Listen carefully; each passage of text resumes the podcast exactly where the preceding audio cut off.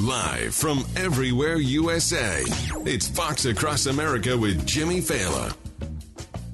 Oh, here we go, here we go. Coming to you live from the greatest country in the world, broadcasting from the tippy top of the world-famous Fox News headquarters in New York City. It is Fox Across America with Jimmy Fallon, a man who didn't wait ten days to address a train derailment that caused a massive chemical explosion. Your transportation secretary, Pete Buttigieg, finally breaking his silence on a disaster that could contaminate the drinking water of thirty million people. That's pitiful. I mean, it's absolutely pitiful to perform like that.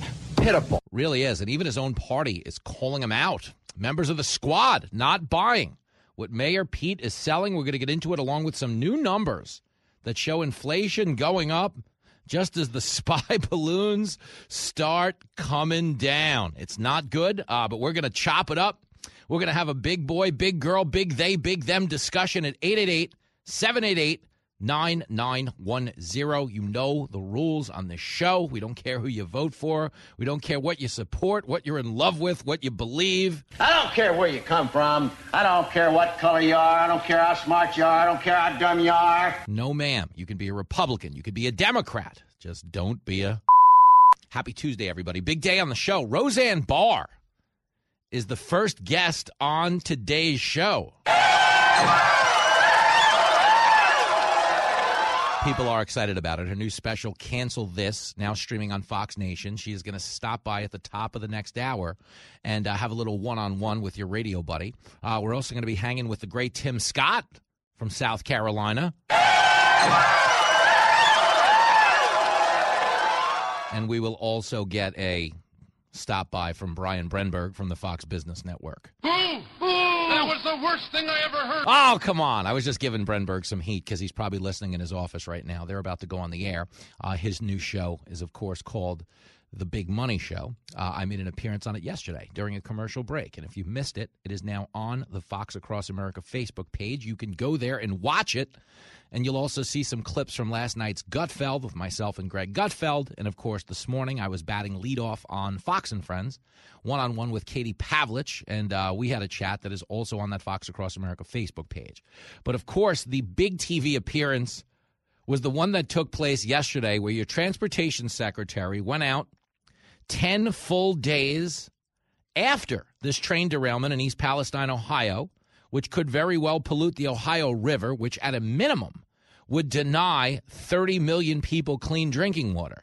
And did Pete Buttigieg even mention the train situation during his press conference initially? The answer would be no. No, he talked about diversity and construction and how we need to get less white guys onto construction sites and we need these to be more... Shut up! Will you shut up? I'm not even kidding. Have you ever been to a, tra- a construction site in the last fifty years? If you knew anything about them, they are minority majority in just about every city in the country. Latinos, black workers. When you go to a construction site, it is not just white guy upon white guy upon white guy. But every time the Democrats try to establish or highlight their connection to minority communities, what they ultimately wind up revealing is that there isn't a connection to these minority communities. That's true. That is true. Remember when Jill Jill Biden called bodegas one of the greatest points of pride in the Latino community? People who migrated to this country legally and opened their own businesses, they're known as bodegas. Okay, she famously flew down to San Antonio, told them they were all unique as breakfast tacos or as the bogadas.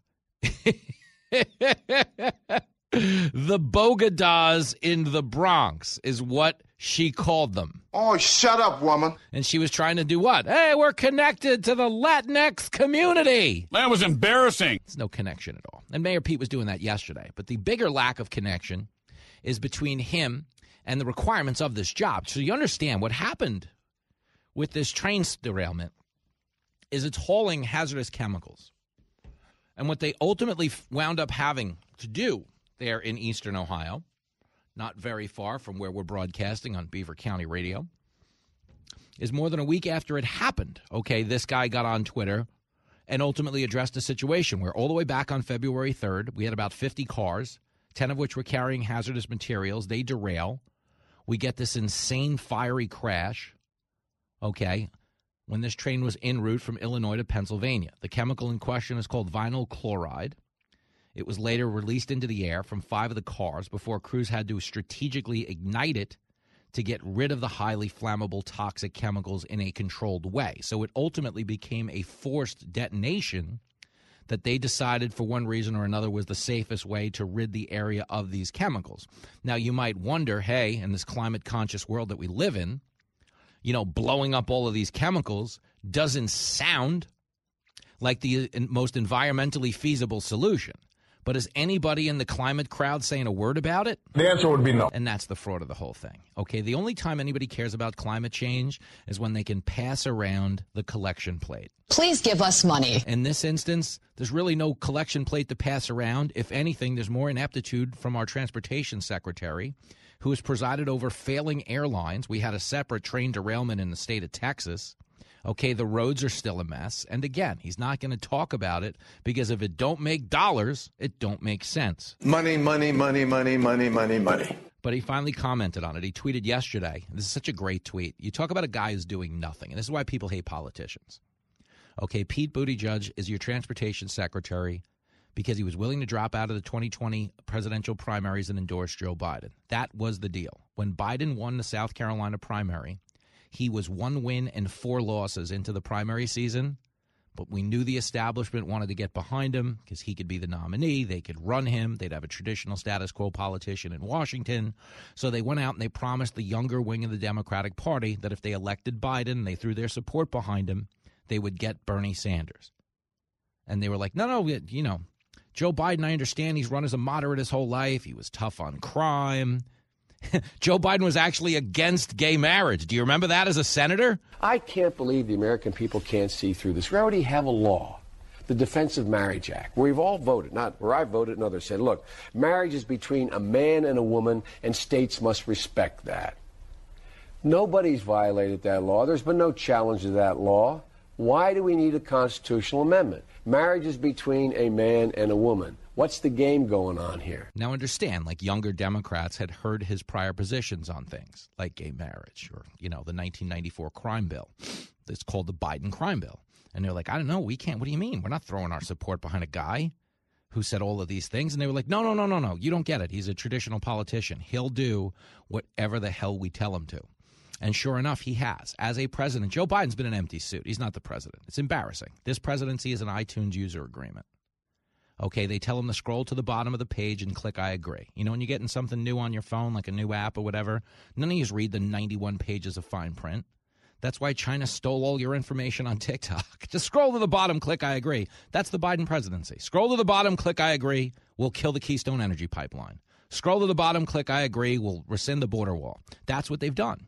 Okay, and they understand they elected this empty vessel and promptly had him appoint people to high-profile positions for no other reason than, one, they had endorsed him, and two, they checked the boxes of identity politics. That's stupid! Use your common sense! You have no idea how stupid it is. Mayor Pete Buttigieg in the town of South Bend, Indiana, had the nickname of Pothole Pete because of just how bad the local infrastructure was on his watch. So do you understand, a guy who couldn't manage South Bend, Indiana, is now tasked with managing the entire United States of America. That can't be good. It's horrible. We had a supply chain crisis ensue. He was out on maternity leave because him and his husband had adopted twins. Good on them. That's fine. Anybody committed to wanting to raise children in a loving, productive, nurturing environment, I support. Okay, but understand, while we had a supply chain crisis, backlogging all the ports on the west coast of this country, he was posting pictures of himself, pretend breastfeeding, on Instagram. That was absolutely dreadful. You know the whole adage, you know, you elect a clown, you get a circus. Well, take a look out at the state of this country right now, and what do you see everywhere you turn? Exactly. So yesterday, Pete Buttigieg tweets, ten days after this derailment, which they don't want to acknowledge because they don't want to bring attention to more ineptitude from a transportation secretary who has no business doing this job. He tweets, I continue to be concerned about the impact of the February third train derailment. Stop lying to us. I mean, really think about it, because if he continues to be concerned, wouldn't have he acknowledged it the first time? I think he's got a point. What do you mean you continue to be concerned if you've never before acknowledged it once? Okay, you worded that strategically to create the appearance that you've been paying attention to this. That was legalese. That was an advisor crafting a political statement with an eye on managing his brand. This is politics as usual. That's all it is. Okay, but here's the here's the full the full statement. I continue to be concerned about the impacts of the February third train derailment near East Palestine, Ohio, and the effects on families in the ten days since their lives were upended through no fault of their own. It's important that families have access to useful and accurate information. U S D O T has been supporting the investigation led by the National Transportation Safety Board. Our Federal Rail Administration and Pipelines and Hazardous Materials teams were on site within hours of the initial incident and continue to be actively engaged. We will look to these investigation results and, based on them, use all relevant authorities to ensure accountability and continue to support safety. This is total crap. Dude, if you care about this, it was a mushroom cloud if you've seen it. If you care about this, you don't wait ten days to weigh in. Okay, there was pressure mounting because he was called out within his own party by members of the squad who, even to their credit, were like, oh, hell no. But do you understand, yesterday when Pete Buttigieg spoke in Washington, D C, did he have anything to say about this disaster? The answer would be no. No, I'll say it again. Here he is yesterday telling us the big concern is the race of construction workers. This is clip twenty-seven. We have heard way too many stories from generations past of infrastructure where you got a, a neighborhood, often a neighborhood of color, that finally sees the project come to them, but everyone in the hard hats on that project looking like, uh, uh, you know, doing, doing the g- good-paying jobs don't look like they came from anywhere near the neighborhood. I'm sick and tired of all this bullshit. Are you, wait, what? Has anyone walked past a construction site in the last seventy-five years? Okay, construction is as integrated as any profession in the United States of America. You might argue that nothing is more integrated. Maybe taxi driving, where I came from, I was actually like legitimately known as the white guy. I was the only white guy in the in the locker room. But the point is, all of these fake diversity pledges, all of these straw man arguments are designed to do what? Shield them from having to actually deliver progress to the people they purport to care about. You understand, if he says, well, from this day forward, we're highlighting diversity initiatives at construction sites. Okay, he already has the built-in deliverable. They're already diverse. So he can turn around in a month, two months, and go, ever since we started focusing, look at how diverse the job sites have become. Ah, you have a good eye, my man. That's exactly what's going on. They're just gaming the system, and people vote for them. Oh, well, you know, they, they increase diversity with construction sites. Um, did you ever pay attention to diversity of construction sites before? He said, no. Well, but it's okay. I'm voting for him. No, they didn't. You know, when uh, my wife and I got, we get out of bed, we, we were just saying yesterday, you know, there's not enough diversity at construction sites. Right, honey? You know, time was, you know, you could walk by a construction site. You want to get catcalled from every race. You just don't want to get catcalled by the white guys. You want to get whistled at by every race out there. What are we doing? What are we doing with our lives? This is insane. We have a train derailment that could wipe out the drinking water for thirty million people. And the guy in charge of cleaning it up is out there on T V lecturing us about the, prefend, the pretend diversity problem on construction sites. We really are being laughed at and scoffed at throughout the world. They just, they're not respecting our country the way they used to. Let's listen to a senator from the great state of Ohio who serves this area. This is J D. Vance on Tucker last night. It's clip twenty-nine. We've had hundreds of train der- derailments after we spent over a trillion dollars on infrastructure yes, in this country. Yes, so the fact you. that this isn't getting obviously better is a major indictment of the people spending the money and what they're spending the money on. Now, we know if you listen to Secretary Buttigieg today uh, that they are focused more on whether we have too many white men in construction jobs than he is on the fundamentals of his job, which is ensuring we have a viable transportation infrastructure in this country. And unfortunately, my constituents in East Palestine have been some of the main victims of the fact that we have failing infrastructure in our country, again, after spending tons of money in an effort to actually fix it. Think about that for a second. Pete Buttigieg is pathetic. Totally. And do you understand the people being failed by this leadership aren't even the consideration. Like, that's the part that's so insane about the whole thing, is they don't even want to talk about it. You know when they're going to start talking about it? When thirty million people have lost clean drinking water and they start using too many plastic water bottles. At that point, you'll hear from this administration being like, well, the spike in plastic water bottle consumption is really harmful for the environment. But they don't care about the environment, because if they did, they'd be focusing on this train crash. But they disregard it because there's been no way to raise money off it. Okay, a month from now, when they figure out how to tie this to Ukraine and climate change, yes, then they'll pass the collection plate around, and anybody who hasn't been paying attention will throw the money in, just like always. Pay up, suckers. Critics are calling it the funniest show on the radio. I'm funny how? I mean, funny like I'm a clown, I amuse you. This is Fox Across America with Jimmy Fallon. I almost had it.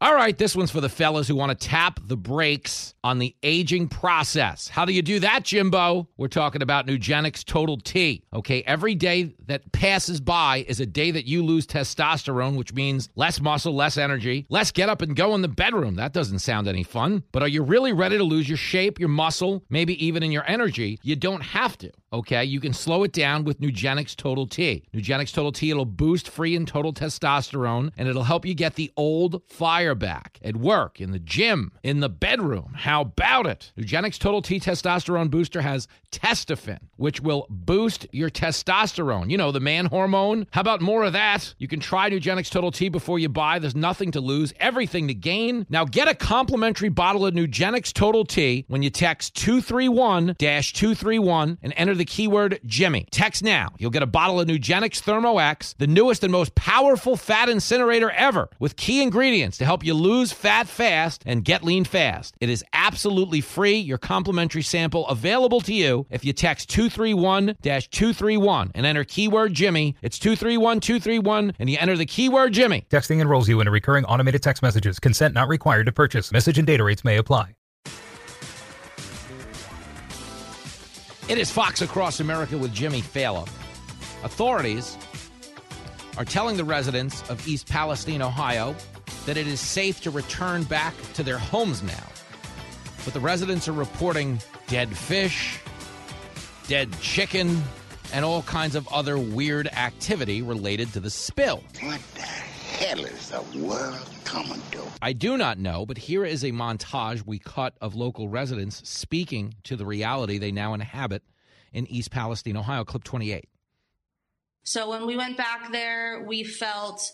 Um, very itchy eyes, swelling of the face, particularly around the eyes. Um, we were coughing. Uh, our eyes were watering.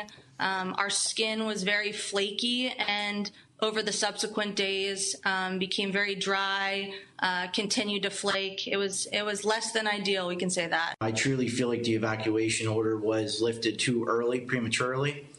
Uh, you know, I advise people, you know, if you don't have to go back, yeah, I mean, try to stay where you are. As far as the smell, that's definitely present. I was, I can't today where we are right now at my shop. This is the first time I've been here in a week, and I was here five minutes and I had a head, I have a headache right now, and you can smell it. Anyone who comes here who hasn't been here can smell it. And they're telling these people to go right back to their homes. That's not right. Part of the reason they do that in these situations is because they need the problem to go away. This administration, presiding over as many catastrophes as they have when it comes to transportation, the last thing on earth they want to talk about is an entire community being forced out of their homes because we had a train derailment. Okay, they don't want to talk about that. If they can't raise money off of it, if we don't have some type of racist train track to point to. Like, for real, if we can get out of bed tomorrow and Pete Buttigieg's like, you know, the guy who built those train tracks was a racist, you'll hear about it every day. You know, if, oh, you know, these train spills are bad for the environment, that doesn't matter to the environmentalists, because in this instance, you know, I don't want to tell you it's Mayor Pete's fault, but I do want to tell you, you know, you are what your record says you are. That's the old adage from Bill Parcells, the football coach. And Pete Buttigieg's record says he's presided over a record number of transportation disasters on our watch. That's true. That is true.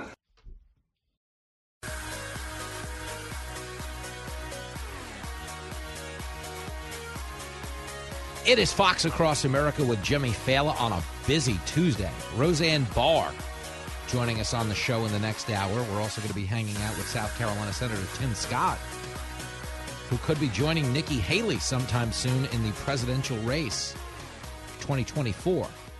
Governor Haley announcing her candidacy earlier this morning. We'll get to that with Tim Scott shortly, but right now I'm getting into some of your calls. David is out in San Francisco, California. Yo, David.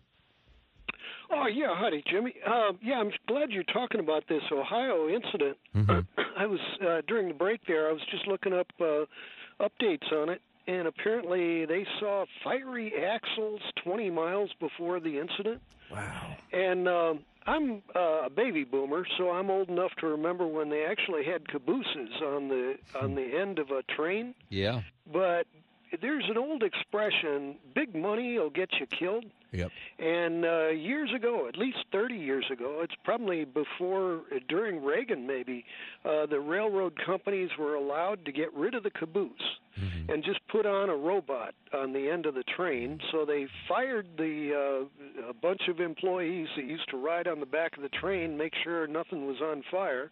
And, uh, and sure enough, this has gone on just because big money will get you killed. Wow. But, uh, yeah, I'm just wondering, I heard you say uh, thirty million people are at risk well, uh, for their drinking water? Well, they're saying if it gets into the Ohio River, the reach could go as high as one hundred million people who interact with that body of water. So they haven't ascertained specifically that it's contaminated yet, but we do know where this happened, and we do know that that is the consideration right now. And according to Mayor Pete, they've monitored two hundred ninety homes so far, which is not nothing, you know, for all intents and purposes. And, uh, you know, they're going to continue to monitor it now. But as you can see, when a guy doesn't acknowledge this until it's ten days old, it's not a priority. And that's my bigger concern, is that this is of no priority. I'm not saying they caused the disaster, but I am saying the disaster is of no political use to them yet, so they just don't care. Well, you know, the one thing I was going to ask, um, I remember some years ago, down near Knoxville, Tennessee, there was a huge uh, dam that broke loose. It was a coal slurry dam. And it, it wasn't bad enough that it was like coal dust, the junk that comes out of the smokestack. They had mm-hmm. just dumped in the backyard and dumped in the backyard and dumped in the backyard. Mm-hmm.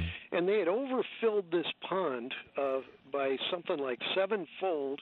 And this thing busted loose and got into the river, which eventually became uh, the the uh, not just the Tom Bigby, I'm trying to, the Tennessee River. Okay. So this thing was like a thousand times worse than the Exxon Valdez spill. Jeez. And but the state of Tennessee refused to declare it as a, a even a state emergency.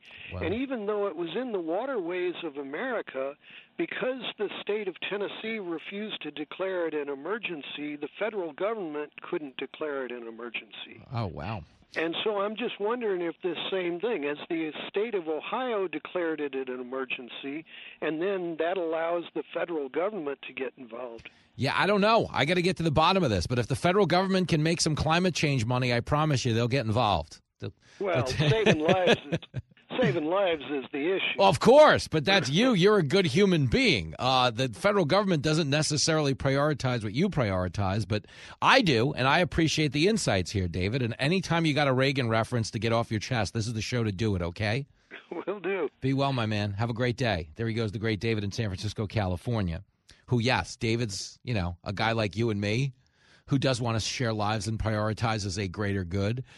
In actual Washington, D C, I got to tell you, just having spent a minimal amount of time around these people, they're not in the you and me business. They're in the, the them business. That's the bigger concern here. And nowhere is that more apparent than in this crazy weather balloon, surveillance spy, F B I, uh, U F O debacle that we're watching, where yesterday, again, this is so crazy.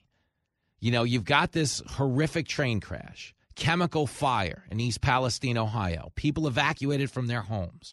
Reports that thirty million could have their drinking water contaminated by the spill. Yet if you sit down right now and Google train wreck, every single story is about Joe Biden. Come on, man. What an abject disaster as a president. Okay, and I bring this up really quickly because we were hammering Pete Buttigieg for being unqualified to do his job. Well, Karine Jean-Pierre, your White House press secretary, they keep telling her when things get hot, they're like, you know, adults are talking. Why don't you go sit down, Take it easy. Do a little TikTok on your phone, maybe a little Candy Crush. We'll bring out John Kirby. He'll address the press. Yesterday, K J P came up, basically gave a quick hello, read a quick update, and then they just dragged her off the stage and let Kirby do the adult discussion. Discussion. Let me say that, and I can do it in English if you give me a minute. Do you speak any English? There it is. But let me give you some of these clips, because while we all highlight the fact that Karine Jean-Pierre gets the ball taken away from her in big situations, okay, and they bring out Kirby, and this becomes a media discussion. Is this wrong? Why are they doing that to the black woman? What is Kirby doing out there instead of K J P? The reason these conversations take place is because it's easier than the media reporting on the obvious, which is, why isn't the president out there actually having these conversations? Because he is nowhere to be found. I mean, and you think about the the message that sends to the world, man. Okay, we have a president who is considered a liability on a major issue. They don't want him talking to reporters. He might say something stupid. Like, think about that. That's what we're being led by right now. We have a president who's not allowed in a big situation. They give him pretend jobs. Have you ever moved or done something around the house and you had a toddler in the home and they're just getting in the way, asking you questions? Mommy, mommy, mommy, mommy, mommy, mommy. And you find, you just got to give them something to do. Hey, Lincoln, can you go check the washing machine to see if there's monsters in it? It's like, oh, wait, what? Oh, yeah, yeah, going on a monster hunt. I'll go down. I'll, I'll report back in a minute. The kid just runs off. That's the president. Okay, we've got a potential U F O situation in our skies, and they're like, hey, Joey, could you uh, go check the White House washer machine to see if there's monsters in it? And he's like, you know, the rapidly rising uh, um, uh, in with, uh, with uh, I don't know. Uh, and away they go. Okay, they take the ball out of his hands with the game on the line. And that's crazy. He's the president of the United States of America. Okay, really think about that. He's not allowed to go speak for himself. He is not in charge. They don't want him anywhere near there. I mean, they're probably concerned that if they're really aliens, he's going to give them stimulus checks and tell them they're allowed to vote. But the reality is, the rest of the world doesn't form an opinion based on what they tell you on M S N B C or C N N. People aren't buying at C N N, you dumb bastards. No, they're not. The rest of the world are enemies. They form an opinion based on what they see and hear themselves. They don't, well, the American media says Biden's in charge. He's sharp as a tack, so I guess we better not mess with him. No, they don't care what the American media says. They know it's propaganda. We know it's propaganda. Okay, they look at the president himself not being allowed to be his own man in key moments of national security. Okay, but the only thing they wanted you to know for certain yesterday is it wasn't aliens. I'm telling you, this is what Karine Jean-Pierre was allowed to say yesterday. Clip seven. There is no, again, no indication of aliens or extraterrestrial activity. With these recent takedowns, again, there is no indication of aliens or terrestrial activity with these recent takedowns. Wanted to make sure that the American people knew that, all of you knew that, uh, and it was important for us to say that from here because we've been hearing a lot about it. Okay. I'm glad we got that out of the way, but John Kirby didn't think it was sufficiently out of the way. It's like, well, I know K J P said there was no aliens, but nobody takes her serious. So let me also tell you there's no aliens. Here it is, clip eight. My understanding is that uh, the top officials in the Pentagon, when asked explicitly if uh, they were ruling out any kind of extraterrestrial presence, said they weren't ruling anything out. And yet at the beginning of today's briefing, albeit with her usual winning smile, uh, Miz Jean-Pierre seemed to rule out any extraterrestrial activity. I don't think the American people need to worry about aliens with respect to these craft, period. I don't think there's any more that needs to be said there. Okay. Who the hell knows what it is? But the concern is, if you've been paying attention to this administration and how many things they've been wrong about, if K J P says no aliens, John Kirby says no aliens, you know what that means? It's probably aliens. I don't have that proof. I don't know that. But these are the same people who told you, like, you know, Kirby was one of them. No, the Afghan army's not going to fall. Well, you talk, come on, it's the fiercest fighting force in the world. We trained them. We gave them weapons. As he was giving that speech, the president of Afghanistan was packing up all the money he could get his hands on in a suitcase and boarding a boat to get the hell out of the country. And there was Kirby on T V, like Biden just the same. No, no, Afghanistan's got this. Don't worry about it. Okay. So when you hear Kirby say something isn't what it is, this could be a problem. Now, we're not there yet, but let me give you a little more. Here's K J P after Kirby's done with his briefing, assuring the world it's not aliens. He walks off. They set up K J P. She's not allowed to answer a single question. They just, like, go up and say goodnight. Here it is, clip nine. He's still struggling. All right, we have to, yeah. Yeah. Sorry, guys, we have to end the briefing. Um, I got to go into the Oval, but um, I will see you tomorrow. And thank you for the compliment on the smile. I appreciate that. But I'll be ba- we'll, I'll be back tomorrow. Thanks, everybody. Have a great one. So funny. So what that is, really quick, in stand-up comedy, if you're the M C, okay, you're the guy that goes on first, cracks up the crowd, talks to them while they're placing their drink orders. They're getting seated. You're going to bring on the feature act and then ultimately the headliner. Okay, oftentimes at the end of the show, you know, if you're a really good M C, you dominated the room, you really forged a bond with these people and they had a great night, you'll go up after the headliner and do three or four more minutes of jokes while the room's getting its act together and leaving. Because you're a great ambassador to the club. They want you doing a little more time. It's a little something to send them home with. And uh, it's practical. It's entertaining on their way out the door. They like that. Okay, if you're a terrible M C that they know has no control of the room, they will say to you, when the headliner gets off stage, just bring him right down. Good night. Thanks for coming. Visit our website. Gotta go. Okay, if they're telling you to do time, it's because they think you're good. If they're telling you no time at all, it's because you're no good. You have no control of the room. So when Kirby finishes up yesterday, K J P, who brought him on stage as the M C, okay, is told not to go up there and answer a single solitary question. Why? Because as an M C, she has no control of the room. Okay, and while we're talking about no control of the room, here's Pete Buttigieg, who has no control of the Department of Transportation he's supposed to be presiding over, telling balloon jokes in his briefing. It's clip ten. It's had its challenges. Right. Uh, I mean, if you look at what the American transportation systems have faced in the last two or three years, partly because of the pandemic, we've faced issues from container shipping to airline cancellations. Mm-hmm. Now we got balloons. That's right. Um, I mean, now we've got balloons. Oh, my, you know, it's embarrassing. You suck, you jackass. But again, you know, going for a laugh. I have no nothing against that. I'm a pretty silly dude by nature. But what is Pete Buttigieg doing in that moment? But woe is me. Victimhood is currency to these people. The fact that they suck at their jobs is like a, a point of pride to them. Oh, you suck? No, no, I suck too. I'm I'm bad at this. It's hard, and it's probably the patriarchy or, like, white supremacy or something like that. No, I'm telling you. No, that's great. I didn't realize you sucked. I never really watch you because I'm so busy sucking on my own. I'm telling you. This is America. The team nobody, you know, nobody wants to play. That's who we're supposed to be. Okay? The high school football team that gets off the bus and their cleats hit the pavement in sync, and the parents and the bleachers are like, oh, I don't know if we want to let our kids on the field with these boys. This looks like a problem.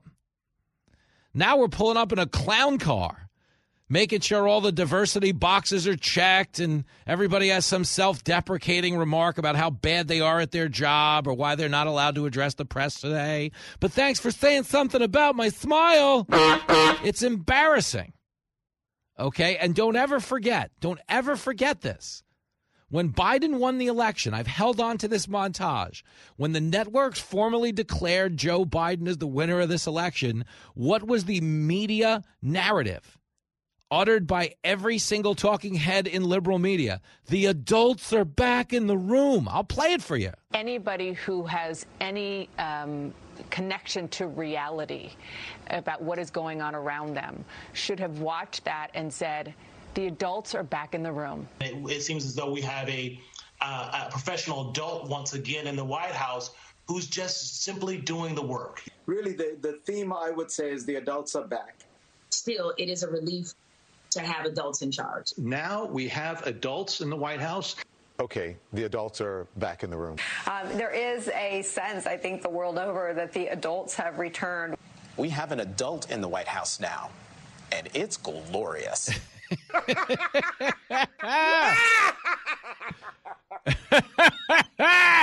That's what we were told. And the whole country is a joke, okay? The transportation secretary is completely over. Said he has no idea what he's doing.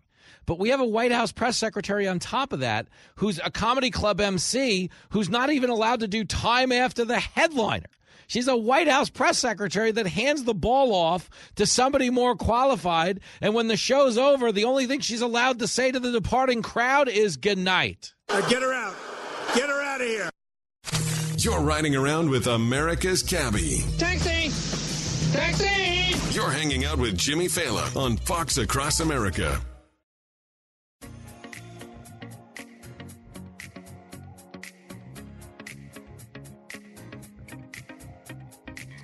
It is Fox Across America with Jimmy Fallon. I was just listening to a commercial for Roseanne Barr's new stand-up special on Fox Nation. It's called Cancel This. Well, we're going to have a live commercial right here in the studio at the top of the next hour. Tim Scott joining us. But Roseanne Barr is batting leadoff in the top of the next hour. When last you saw Roseanne, she was on A B C. She had the number one sitcom in America. She rattled off a tweet about Valerie Jarrett, and A B C was like, oh, hell no! People got mad on Twitter. The network didn't want a backlash, so they punted on Roseanne and continued the show without her. That's just how white folks will do you. Now, without even getting into the specifics of what she tweeted, and I'm sure she might when she's here in the next hour, the point I was going to make is Roseanne got canceled in another era where people hadn't quite made peace with the fact that the cancel mob, the outrage crew, it was always a tyranny of the minority. Meaning most people could care less. Did they like what she tweeted? No. But they'd get on with their lives because here's a news flash. It's a tweet. Okay, you've got a life to live. You've got a world to inhabit. We were never supposed to be stopping everything on earth to give words that much power over our lives. We were actually raised to believe sticks and stones will break your bones, but names will never hurt you. That's how we were raised. But now it's the opposite. Now it's, you know, the sticks and the stones are fine. Just don't misgender anybody. Just make sure you use proper language when you're talking. So I'm not going to be picked on verbally. Oh, ow, you hit me with a rock. But back to the name calling, because I am not going to – ouch, that's a stick. But if you say the wrong thing – I mean, that's how dumb it's gotten. The left will tell you that speech is violence. Speech is violence. You're never going to get punched in the head and be like, wow, I'm glad that guy didn't call me a name instead. Never mind that the people telling you speech is violent don't want criminals behind bars. Think about that. The speech is violence crowd is the same crowd that passed every one of these woke bail reforms and turned our streets lawless. Everything woke turns to live from everywhere U S A, it's Fox Across America with Jimmy Fallon. Oh, yes, it sure is. We are coming to you live from the greatest country in the world, broadcasting from the tippy top of the world-famous Fox News headquarters in New York City. It is Fox Across America, and it is Valentine's Day. So we're going big, and we have brought in America's sweetheart, batting leadoff here at the top of the hour. You can watch her new Fox Nation special, Cancel This. It is an hour of nonstop hilarity. I am talking about comedic legend Roseanne Barr in the house. Hey, girl. Hey. Happy Valentine's Day to you. You too. Thank you very much. Do you like that I went with my overweight figure skater look? I do. I love it. Well, it's very uh, Texas, you know. It is. It's very, I'm a Texan now. Uh, and I do love that about you. But you know what my problem is with wearing this shirt to Texas? What? They they see the shirt, but they hear my accent, and they think I'm in the witness protection program. Well, are you? I, I can't divulge my sources, Roseanne. Um, I, I love that shirt. It's well, beautiful. Well, thank you. Uh, I, I do so, sort of come off as a guy who was a gold medal figure skater, but then gained too much weight during the lockdowns. And now I've gone into radio as like a spinoff. But, but I appreciate your fashion support. And I will tell Gutfeld. I know you're going to be on Greg Gutfeld tonight. Yeah, I'm looking he, forward to he it. He and I are in an ongoing battle over fashion on the air. Like we fight it out in public. And uh-huh. I secretly think he's jealous because my shirts don't come in kid sizes. But uh, I'll let you sort that out later. Uh, you were, of course, here to promote a phenomenal special. Um, I want to jump right in, though. As a comedian, Okay, because I was watching you when you did a young comedian special with Rodney D mm-hmm. back in the day. We're yes, talking sir. nineteen eighty-six Dang, man. In Dangerfield. Mm-hmm. And you'll be happy to did know that. Did you notice who else was on that show? Let me think off the top of my head because I've seen all of them. Who mm-hmm. was it? Was it Dice or somebody? Who was Dice, it? Dice, Sam Kinison, yep. and Jerry Seinfeld. Insane. Uh-huh. It was a crazy, crazy uh, night of comedy. And I, I apologize because there's a couple others on there who also became big careers, but can't remember them. No, no, but it's outrageous because I'm watching you and you're the domestic goddess mm-hmm. and, you know, just eating these people alive. But I don't think there was ever a world in nineteen eighty-six where you or any of those ic- comedy icons thought this job was going to be taken so seriously. Meaning it was going to be fun. We were going to laugh at people mm-hmm. and everyone loved us. But did you ever think you'd live in a world where words were being treated as like hate crimes? Because that's ultimately what our art form kind of evolved into. Yeah, I did because I started out uh, uh, well, I started out uh, kind of as a, a political writer, okay. you know, uh, uh, at a woman's commune, a big feminist woman's commune. Can you believe it? In Denver, Colorado. And I, I kept trying to write Uh, serious political stuff because mm-hmm. I don't know why I just yeah. was v- very into that. Well, first I wrote po- poetry, and then that turned uh, the poetry always went bad and turned into political. Sh- Can I say swear words? You're on Roseanne. Here? Say what you want. Well, it turned into political. And then that turned funny. So yeah. it always went wrong. Whatever I was doing, it always went wrong.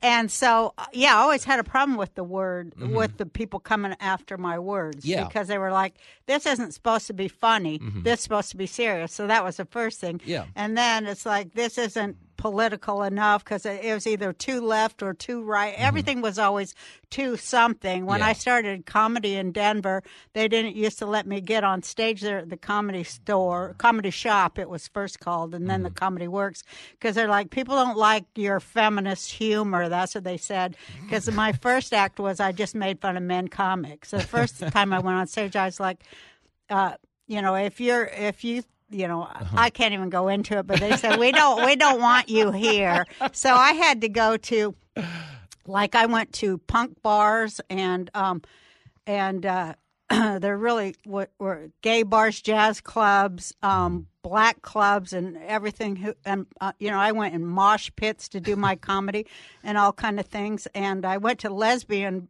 Mm. coffee houses in Unitarian basements, and they this is when it really pissed me off because those lesbians and they said, could you say lover instead of husband? Stop so it's it. always about words. And I said, no, no, I can't say lover instead of husband. Do mm-hmm. you, are you yeah. going to do to me what everybody else is doing to me? Yeah. Then I won't come back here neither. Good for you. But, you know, it ends up you can't play nowhere. Yeah. But, you know, but then some comics came to Denver. Mm-hmm. I just want to say, yeah. uh, oh, my God, I'm blank on his name, too. But a lot of big comics yeah, came yeah. to Denver, and they, they saw me, and, um, and uh, they told the uh, owners of the comedy club, you got to put that girl on, as they called me. You got to put that girl on because she's funny. And Boom. they stuck up for me. So mm-hmm. they, they brought me on. They let me come on the club, and then they had this contest. Uh, the Denver Laugh Off, okay. and it was fifteen guys and me, and I won. Oh, that's amazing. Good for you. It was amazing, and I won. And all the guys were cheering for me, too, by then, because uh, my my ending joke was, um, this is really dirty. Can I say it? Yeah, why not? We got a delay. Don't worry about it. Okay, well, my final joke, which everyone in Hollywood stole from me, including uh-huh. Rihanna in her song Cockiness, but my final joke was uh, people come up, they go, hey, Roseanne, you're not very feminine. I go, my d-. That was my ending, closing joke. And all the guy comics were like, get him, get him. So that's how I won, was basically on that ending joke. Through the fastball. Roseanne Barr is in studio. The new special is called Cancel This. It is streaming on Fox Nation. One of the things I kind of want to highlight, because I think it's very often misunderstood about comedy. Okay, and I want your take on this. Okay. But as a comedian, when we're making fun of someone at a show, technically speaking, you we're... You mean a heckler? Yeah, no, I just mean in general. Like, if you went off a, a protected class of people, like, for instance, at one point in your special, I know you get into pronouns, and you have an iconic soundbite that's all over the internet right now about you saying your pronouns or kiss my ass or whatever it may be. Yeah. The point is, when we make fun of something like a protected class of people at a comedy show, we're treating them as equals. We're not sticking them off at the kiddie table like some infantilized lesser than. Isn't it your opinion that when you make fun of somebody at a comedy club, it's a way of saying, hey, you're just like the rest of us. You can be a part of the joke? Are you talking about the oligarchy? Yeah, is that well, what you're talking about? I'm talking about any type of any. This is what we hear a lot of in comedy now. We, we'll always frequently be told, like, um, you know, you've got to be punching up at all times. You can't be punching down or uh-huh. anything in between. And I um, truly, I think comedy should just be funny. Mm-hmm. But I think, let's say you were going after transgenderism. I don't think you're going after it to provoke a hate crime. I think you're going after it because it's a mainstream thing now. Mm-hmm. And it's a way of including them in our national dialogue, is it not? Well, I don't think you should punch down either. Uh, you know, I don't think nobody should punch down because, you know, we should all be punching up as Fair. fiercely as we can because mm-hmm. that's where all the jokes are. Okay, yeah, no, and I'll those are that. the people that are causing all our problems. We need to get rid of them. And mm-hmm. I've been, uh, you know, if there is any target whatsoever, they should be everybody's target because look what they're doing. To, they're trying to kill everybody. No, no, I agree with that. The only problem I have with the comedy militia is all of our soldiers sleep till noon in a La Quinta. But I mean, I think it, comedy is about laughing yes. power to scorn. That's what it is to me. That's what it always has been to me. It's not making fun of, you know, some yeah. poor person who has I mental health no, issues. No, I agree with that. You know? I agree with one hundred percent. But I do have a great trans uh, gender joke. Okay. I had a lot of them way before anybody was ever doing it uh-huh. because, you know, I actually have that in my childhood. I have mm-hmm. transgender issues from my childhood. I had a transgender childhood. Okay. But, but, you know, I haven't talked about it yet, and I will. I had a couple jokes about it a few years ago. I said, you know, I, I felt like I was a boy trapped in a girl's body. Um, I always felt I was a boy inside a girl's body because I always hated uh, fair play and justice. But, uh, uh-huh. but, uh, but um, I did have that issue, but uh-huh. um, now my joke is my uh, advice to today's women. Uh-huh. Keep your penis in your pants. There is no reason for you to pull your penis out in front of old women and young children. It's oh. just not ladylike, and it shouldn't be done. Well, think of how far we've come as a country that when you started, your closer as a woman was ask my you-know-what, uh-huh. and now you have actual women making that same declaration. The yeah. world, it's it's never been a more ripe time for comedy. It's never been a more ripe time for invasion from aliens, which I think, is that what's happening? It no, seems like it. I disagree. I think the aliens came, looked at us, and they were like, nah. They saw everybody staring at their phones and posting pictures of their dinner, and I think no. they got bored with us. No, they go, yep. these people are nice and fattened up. This is going to make a good dinner. That's what I think. Oh, Roseanne. The special. They, wa- they want to eat us. We'd be good eating, by the way. I think so. A lot um, of fat, especially in America. And humans are gluten-free, and you know the aliens. The aliens are big. Are we keto? Because if we're keto, we got a big problem. You know, yeah, are, like, I think we could be th- These aliens want to look good on Instagram. They don't want to be. You don't want to be the fat alien. If you're going to, you think about the pressure of being the first alien who comes down here, you're going to be historic. You're going to be on every newscast. You want to be in shape, Roseanne. Uh, so what everybody needs to do is hit the gym uh, once they get done watching Cancel This. It is streaming on Fox Nation. You can watch Roseanne tonight on Gutfeld. Uh, a career highlight for me. Thank you for this. Hey, thank you, too. I'm going to try not we'll to get emotional. We'll say hi to William and, uh, uh, you know, oh, we'll I'll go handle, out to dinner. I'll handle all those punks. Thanks, Roseanne. You're thank the best. Thank you. Back after this. The show not afraid to call out both sides of the aisle. He's the other side's worst nightmare. This is Fox Across America with Jimmy Fallon.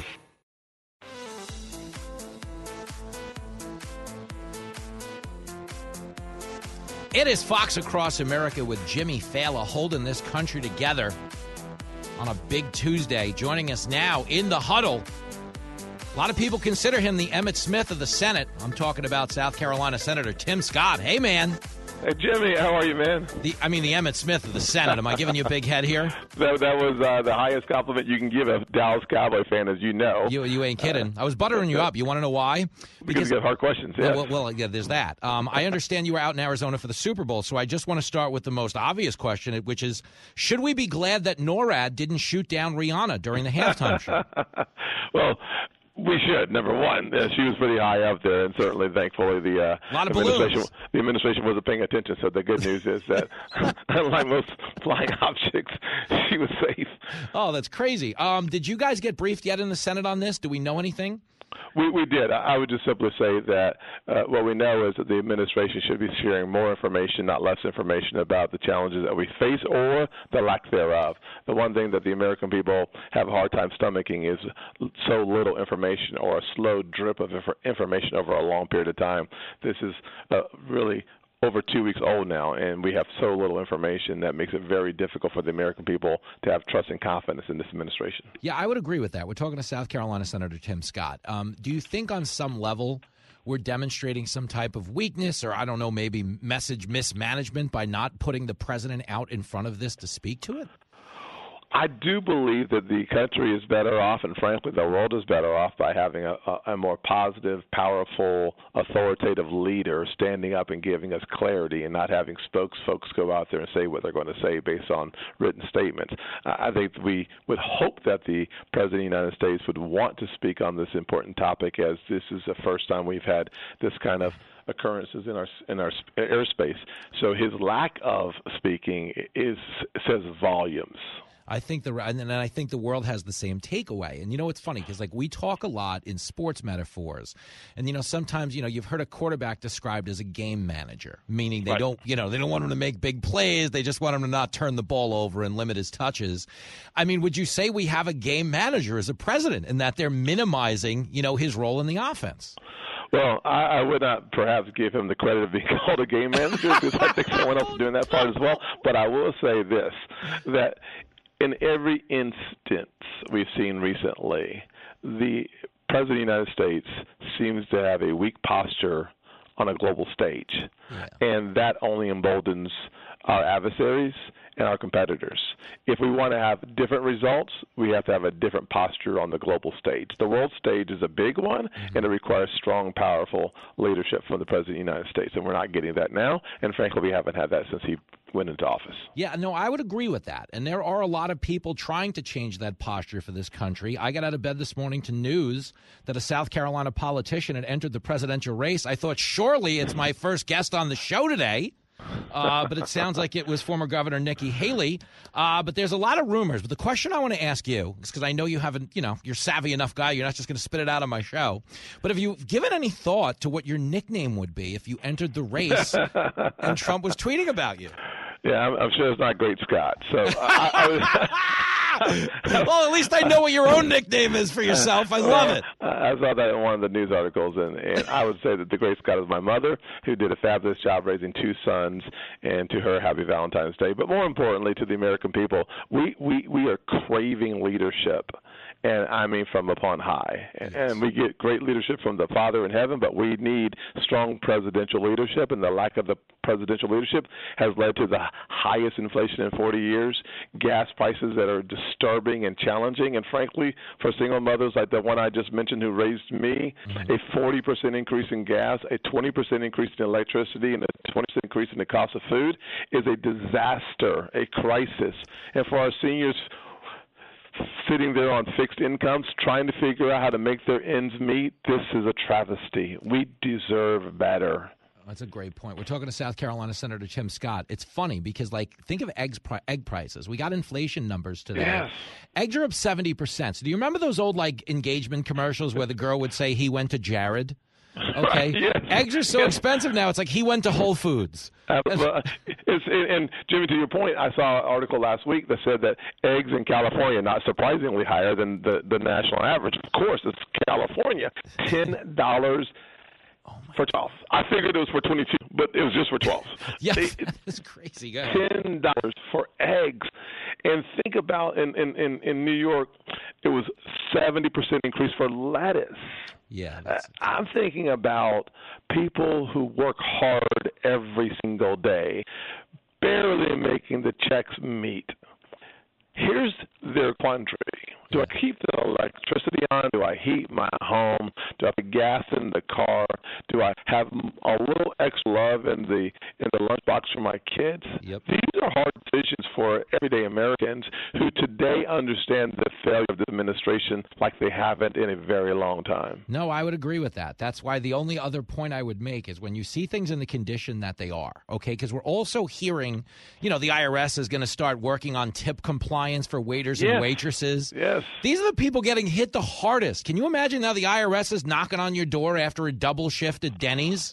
Well, one of the things I said, Jimmy, is that the I R S says that they won't target anybody under four hundred thousand dollars a year. Can you please show me a waitress making four hundred thousand dollars a year in tips? I, I really want to know where she's working, by the way, or where he's working. It, it just doesn't happen. Truth of the matter is the C B O and the Joint Economic Committee came to the same conclusion that twenty billion dollars or more will come from people making less than two hundred thousand dollars a year.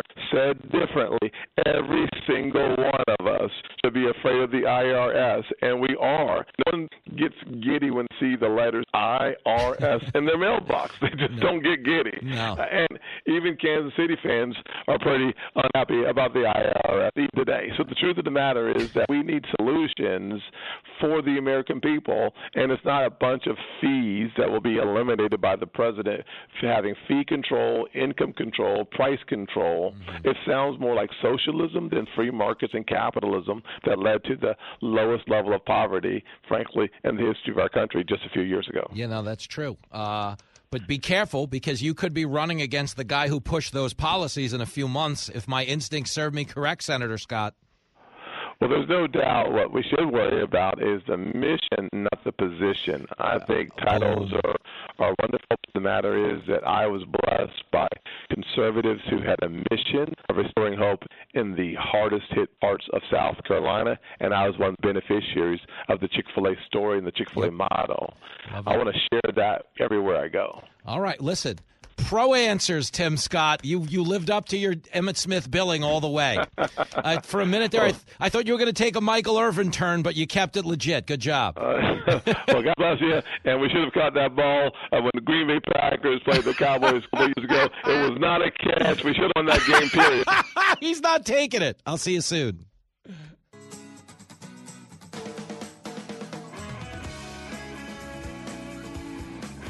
It is Fox Across America with Jimmy Fallon, and if we've learned anything so far in this hour, it's that Tim Scott is running for president. I agree with that. Oh, a five thousand trillion million percent. I asked him two different ways, and he gave me two brazen non-answers.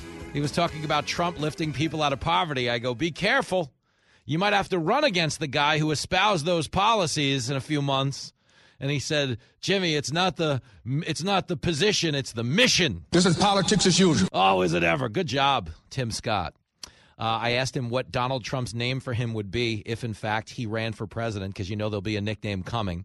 Tim Scott, to his credit, joked that it won't be Great Scott, which I would agree with as well. But make no mistake about it. He's raised a ton of money. He's going to run. And when you hear a polished non-answer like that, listen, if you're not running, you say you're not running. Okay, if you are running, you know what you say? Are you ready for it? You say nothing. Bingo. That's the point. He's running. So Nikki Haley got into the race a few hours ago. Uh, she dropped a video announcing her run for president. Let me play it for you really quick just to get you up to speed. It's clip thirteen. Republicans have lost the popular vote in seven out of the last eight presidential elections. That has to change. Joe Biden's record is abysmal, but that shouldn't come as a surprise. The Washington establishment has failed us over and over and over again. It's time for a new generation of leadership to rediscover fiscal responsibility, secure our border, and strengthen our country, our pride, and our purpose. I'm Nikki Haley, and I'm running for president. You ought to be ashamed of yourself. Secretary- that was President Trump firing back. That wasn't actually President Trump. That was a drop. We're being silly, but it's worth pointing out that Nikki Haley had at one point claimed that she wasn't going to run if Donald Trump got into the race. Now, the reason this happened, just so we're all up to speed on where this where we are, okay, is Nikki Haley in the immediate aftermath of January sixth was like, all right, the Republican Party's got to cut ties with this guy. He's a mess. And she read the room wrong because the blowback was so severe. she had to then kind of recalibrate her stance and say, well, I wouldn't run against Trump. If he's running, I'm not going to run. I just meant, were he not to run, I would wind up running, is what she tried to say. But the internal calculation she's made since then, it's the internal calculation a lot of people have made since then, including the Tim Scotts and the Ron DeSantises of the world, is that Trump's grip on the nomination, it's just not it's not what it was uh, a year and a half ago. This guy will say anything. No, I'm not disparaging Trump. I'm just telling you that, you know, they say overnight is a lifetime in politics. Well, we are now more than nearly seven hundred overnights from the last time he was president, and it didn't end on the best terms. And a lot of the big money is going to other parts of the party. Tim Scott has raised over one hundred million dollars, I believe. DeSantis has raised a few hundred million dollars. I don't know how much money Nikki Haley has raised, but the points she makes are valid points in that the Republican Party has lost the popular vote seven out of the last eight times. Now, to be clear, the Republican Party is more popular than the Democratic Party if you were to measure this by geography, meaning they win a lot more states when you look at the electoral map. But because of the heavy concentration of population in New York and California, the Democrats always win the popular vote. Certainly in the last decade, they have. Unfortunately, the ideas that win the Democrats the popular vote are also the ideas that have turned these liberal cities like New York, you know, and San Francisco and Los Angeles into giant outdoor restrooms. Okay, the brilliance of the Electoral College is that you won't let one heavily concentrated population dictate its values to the rest of the country. The Founding Fathers were brilliant in establishing this, because it kept places like New York and San Francisco from destroying the quality of life everywhere else in America. And make no mistake about it, like, New York is disgusting. San Francisco is disgusting right now. And what do they both have in common? They're run by liberals. Bingo, man, bingo. But so when Nikki Haley says, though, we got to win the popular vote, that's not nothing. Because, yes, we don't want the values of New York and California, you do want a candidate with the ability to siphon votes from places like New York and California. Okay, Trump doesn't have that ability. Can he win the presidency without it? Absolutely. He already did it once, and if you ask him, he did it twice. But the the appeal Nikki Haley is reaching out to is the suburban women. It's the people that are a little more moderate, the people who think Trump brings too much baggage to the table. So she's in the race. Okay, after saying she wouldn't, here was the initial clip. This is clip fourteen. He still has a lot of popularity. If he runs again in twenty twenty-four, will you support him? Yes. If he decides that he's going to run, would that preclude any sort of run that you would possibly make yourself? I would not run if President Trump ran. Oh, ho, ho, ho, ho. I would not run if President Trump ran. Uh, get her out. Get her out of here. The truth is, a lot's changed since then, and there is a massive appetite within party leadership to move on from Trump.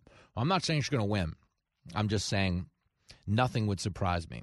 Okay, when you talk about the people who have influence in the party, when you talk about people whose opinions I respect, John Kennedy of Louisiana is as high up on that list as anybody. Here's his take on Nikki Haley. It's clip sixteen.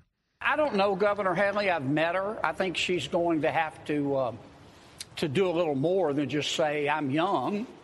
Um, I, I think competition makes all of us better. I think you'll see other people get in the race. But they need to talk straight up to the American people, uh, tell them what they believe, don't lie. Uh, if they've changed their mind on something, explain why they've changed their mind. But more important, tell us what they would propose in their first uh, one hundred days or one year in office. Yep. And don't just complain. It's reasonable. Okay, go out there, fight the fight, make your case. It's hardly, she has no business being in the race, but at the same time, it's also not Trump's our guy.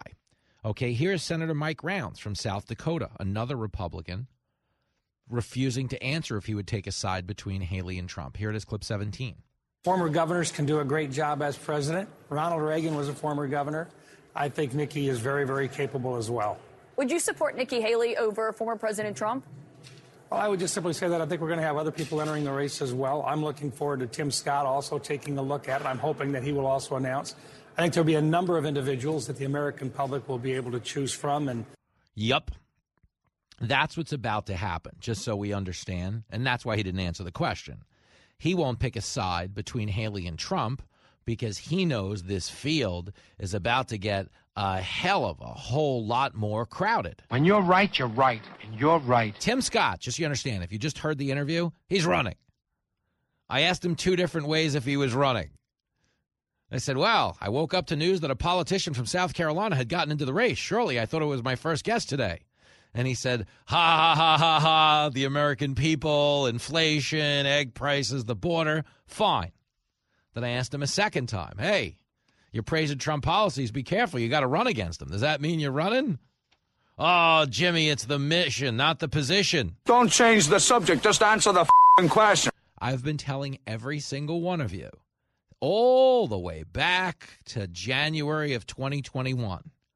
I said every Republican, every Republican that says they're not running if Trump is running, they're all going to run. I'm telling you, that boy's a genius. Okay, they're all going to run. The reason they weren't announcing it then, the reason a lot of them aren't announcing it now, because the minute you say you're running, the campaign begins. The campaign begins, it means the money begins. You got to spend money now. You got to blow through your war, your war chest now. Not to mention, you've got to take a lot of incoming fire from the guy who thinks it's his nomination. I'm talking about Donald Trump. You announce you're running right now as Tim Scott. The next thing you get, there's a slob. There's a real slob. I mean, I'm not kidding. You announce you're running right now as Ron DeSantis. This guy will say anything. Seriously. And same thing's happening to Nikki Haley. She's like, I'm running. I'm in. Go home to mommy. Go home. Bye. Go home to mommy. Go home to mommy. And you know who knows that better than anybody? Ron DeSantis. Here's DeSantis being asked minutes ago whether or not he's going to run. Clip twenty-six. Presidential run today. Do you plan on following suit? Wouldn't you like to know? Hey, so do you plan on announcing whether or not you're going to run? What does DeSantis say? Wouldn't you like to know? With his goofy laugh. What a dumb, goofy laugh. And that's fine. I got a dumb, goofy laugh, so don't think I'm disparaging it. The point is, he's running. Okay, there's no two. Oh, he's absolute. Tim Scott, they're both running. He knows what he's talking about. A million percent. I don't doubt other people might run. Mike Pompeo might run. This this is the thing.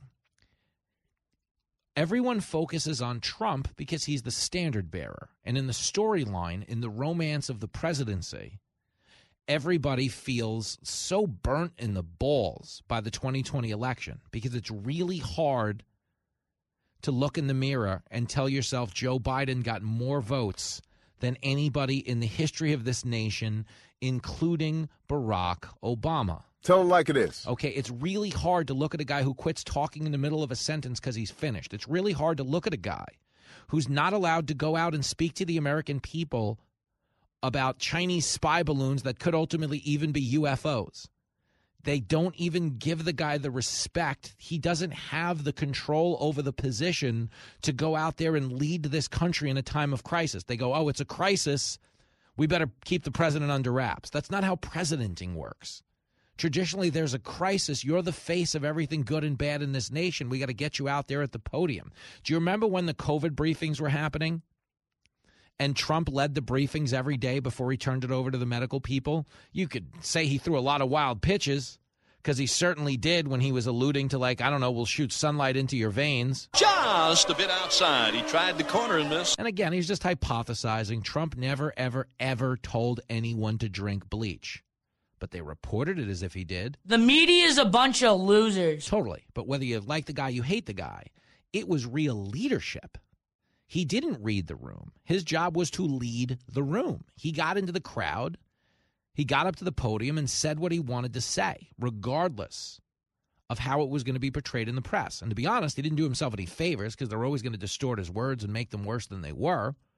But the point was, nobody was going to tell Trump what he did and didn't do. He was a boss.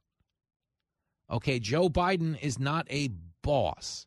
Okay, he's not even wearing Hugo Boss. He's not even allowed to watch Boss Baby with Alec Baldwin. He's doing nothing. It is a figurehead position. He is an empty suit. It is an iTunes user agreement. So it's bigger than the romance of, you know, the Republican Party wants Trump to win again, be a Grover Cleveland, serve two non-concurrent terms. I know that's the allure to every one of his voters who feel like when he lost, they lost. And in a lot of ways, they did, okay? Trump didn't lose the twenty twenty election. America lost the twenty twenty election. Okay, every one of the problems we're staring down right now didn't exist when Trump was in office. You can hate Trump with all the fiber in your being, all the everything you got. Okay, you could be one of those people, Upper East Side elites, Upper West Side elites, who hate Trump so you don't have to look inward at the things you hate about yourself. And then when you're done yelling and screaming on M S N B C, you go home to your nine thousand three hundred dollars a month studio apartment, stick your head in the bathtub and scream. Ah! But even if you're that person who hates Trump that much, ask yourself honest questions. Did we have inflation at a forty-year high when Trump was president? The answer would be no. Did we break all-time records for illegal migrant crossings at our southern border? The answer would be no. Break an all-time high in fentanyl deaths? The answer would be no. Did we relinquish our energy independence? The answer would be no. Was the Taliban, sitting on eighty-five billion dollars with our weapons, now in control of the Afghan government? The answer would be no. Were we sending all of our money over to Ukraine because Putin had invaded and given us the middle finger? The answer would be no. No. I mean, and I could go on for days and weeks. The murder rate's also at a thirty-five-year high, which isn't nothing. So you understand, Trump was exponentially better than Biden. But that's part of the reason so many people want to run against him. It's not about beating Trump. It's about beating Biden. Okay, Republicans who have aspirations to higher office don't look at Trump. Okay, they look at Biden. Go, hey, if I could somehow get by Trump, it's going to be ugly. It's going to be a steel cage match. I'm going to get bit and headbutt. I'm going to get punched in the nuts. I mean, it's going to be a royal rumble. I'll break you in half like a little toothpick. No question about it. But if they can climb out of that steel cage alive and get their hands on that Republican nomination, they know they're running against an empty suit in the White House, who, heaven forbid, bows out. He's got an empty suit behind him. I'm Kamala Harris, and I approve this message. So the point is, Tim Scott is running. Ron DeSantis is running. Mike Pompeo is probably running. I might run for the hell of it. I'm kidding. There's no chance I will. But the point is, the Republican Party is going to do this the old-fashioned way. It is not Trump's nomination to lose. He's going to have to earn it harder this time than he did last time. Because last time, as hot and as funny and as great as the campaign was and as refreshing as it was, he was the Rodney Dangerfield of politics. We got a normal person. I don't want to say normal, but in terms of politics, we got an outsider into the country club. And he started reading these people their truth, these elites that had outsourced our jobs, that had sold us out to China, that had trampled a lot of our freedoms, that had mismanaged the government historically over the last four decades. They created Trump. It was not you. It was not me. It was their ineptitude at the tippy top of our government that created an appetite for such an outsider. Okay? But this time around, having governed once, he's left behind a lot of baggage. But the reason you can't count him out is because it's either him or the alternative. And we've just watched two years of the alternative, and we all know the answer. We have people in Washington that don't know what they're doing. It's the show that never hits the books. I love the poorly educated. You're listening to Fox Across America with Jimmy Fallon. Introducing Ask Trump, the advice seminar from a man who's an expert on everything. Nobody knows the politicians better than I do. I know more about ISIS than the generals. Nobody knows more about campaign finance. Nobody knows much more about technology. Nobody knows more about environmental impact statements. I understand the tax laws better than almost anyone. He'll take your questions on everything from baseball deals. Nobody knows more about trade than me. To children's gifts. Nobody has better toys than I do. Ask Trump can improve your vocabulary. I know words. I have the best words. Audiences enjoy it so much it feels like a religious experience. Nobody loves the Bible more than I do. Ask Trump is so successful the critics are going nuclear. There's nobody that understands the horror of nuclear better than me. Ask Trump, the fastest growing advice seminar in the country. Because nobody's ever had crowds like Trump has had. It is Fox Across America with Jimmy Fallon, and let me tell you, Trump's about to start giving out advice whether you ask him or not. Nikki Haley now in the race. The hot rumor is Tim Scott could be getting in any second now. DeSantis right around the corner. We're about to have a good old-fashioned food fight in the Republican Party. You and me are going to fight when that bell rings at three o'clock. I love it. I absolutely I think it's the greatest thing in the world. I'm so excited to cover it. It's going to be a mess.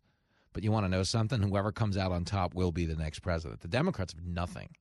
They like there's actually talk about dusting off the people's pantsuit and letting Hillary Clinton get back out on the campaign trail and start pandering to minorities again. Hats off. Really? Yes. Do you remember that?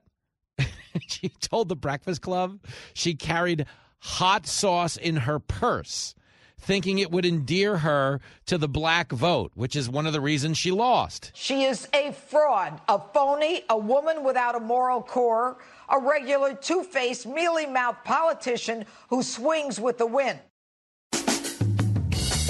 Live from everywhere U S A, it's Fox Across America with Jimmy Fallon. Oh, girl. Here we go. Here we go. Fired up for a plus sized hour of Fox Across America with your radio buddy Jimmy Fallon. Brian Brenberg is coming by. He is the host of The Big Money Show right here on the Fox Business Network.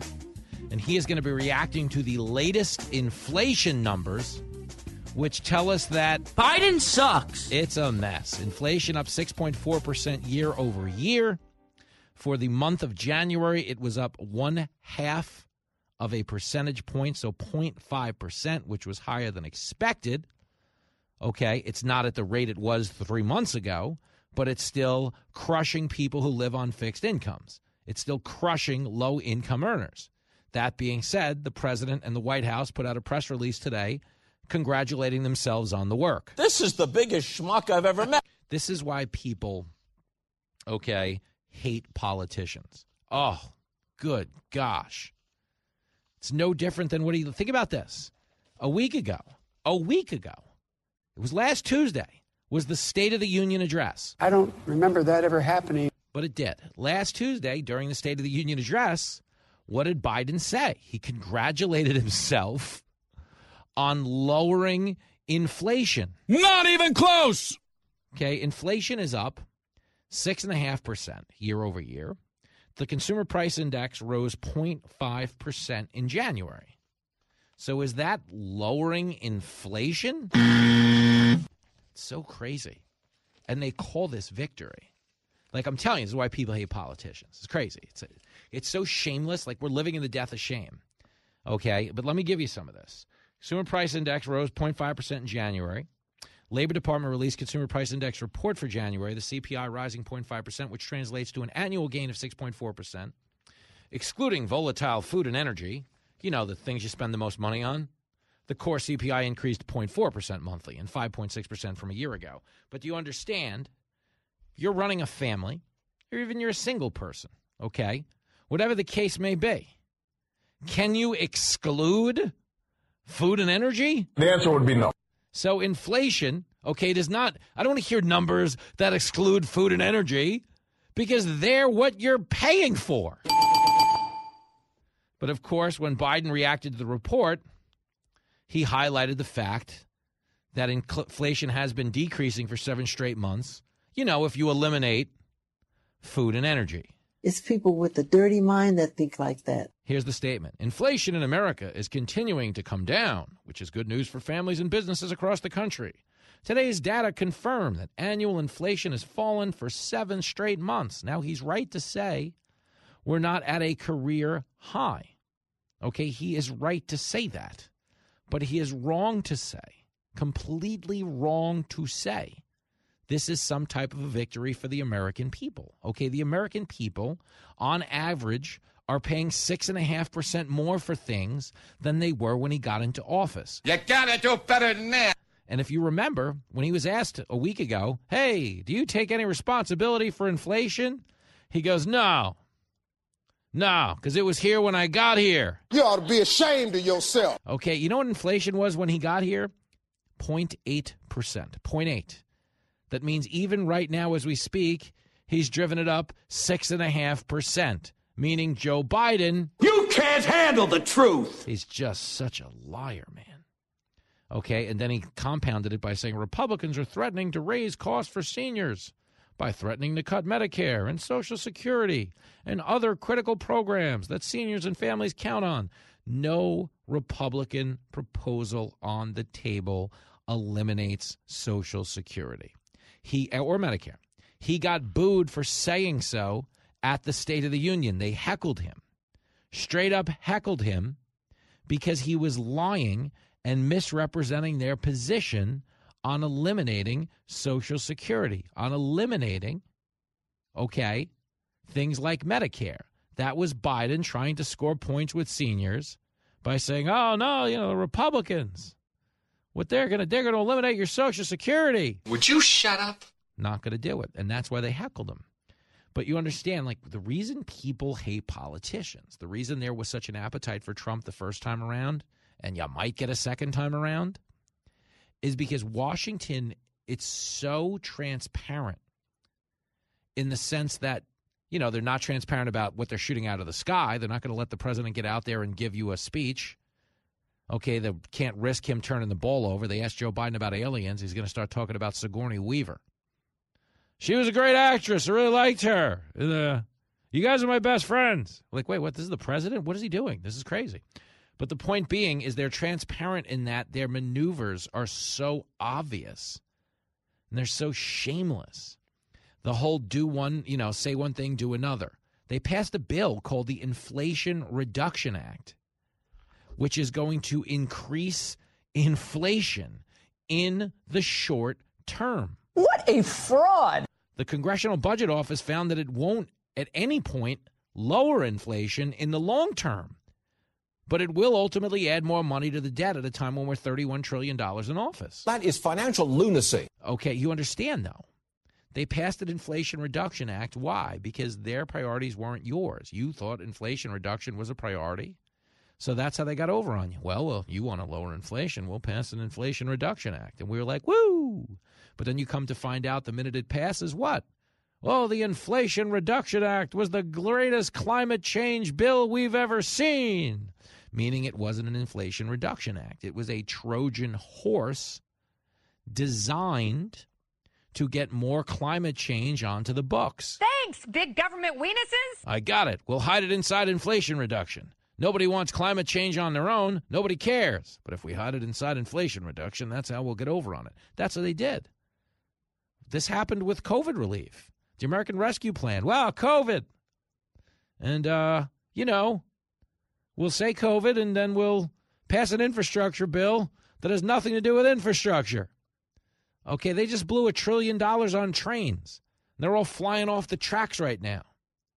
And what is our transportation secretary doing? He's, you know, making sure we don't have any racist highways, because that should be the priority. If this administration had a soundtrack, that was it. And it's why people, honestly, they can't take Washington. Because what happens in Washington is people want to be in power. That's what they want to do. They want to be in power. And so they're not necessarily focusing on solving problems, because a lot of these issues, a lot of these grievances are a lot easier and beneficial to run on than they are to solve. I'll give you a really great example of how the swamp really did fail Trump.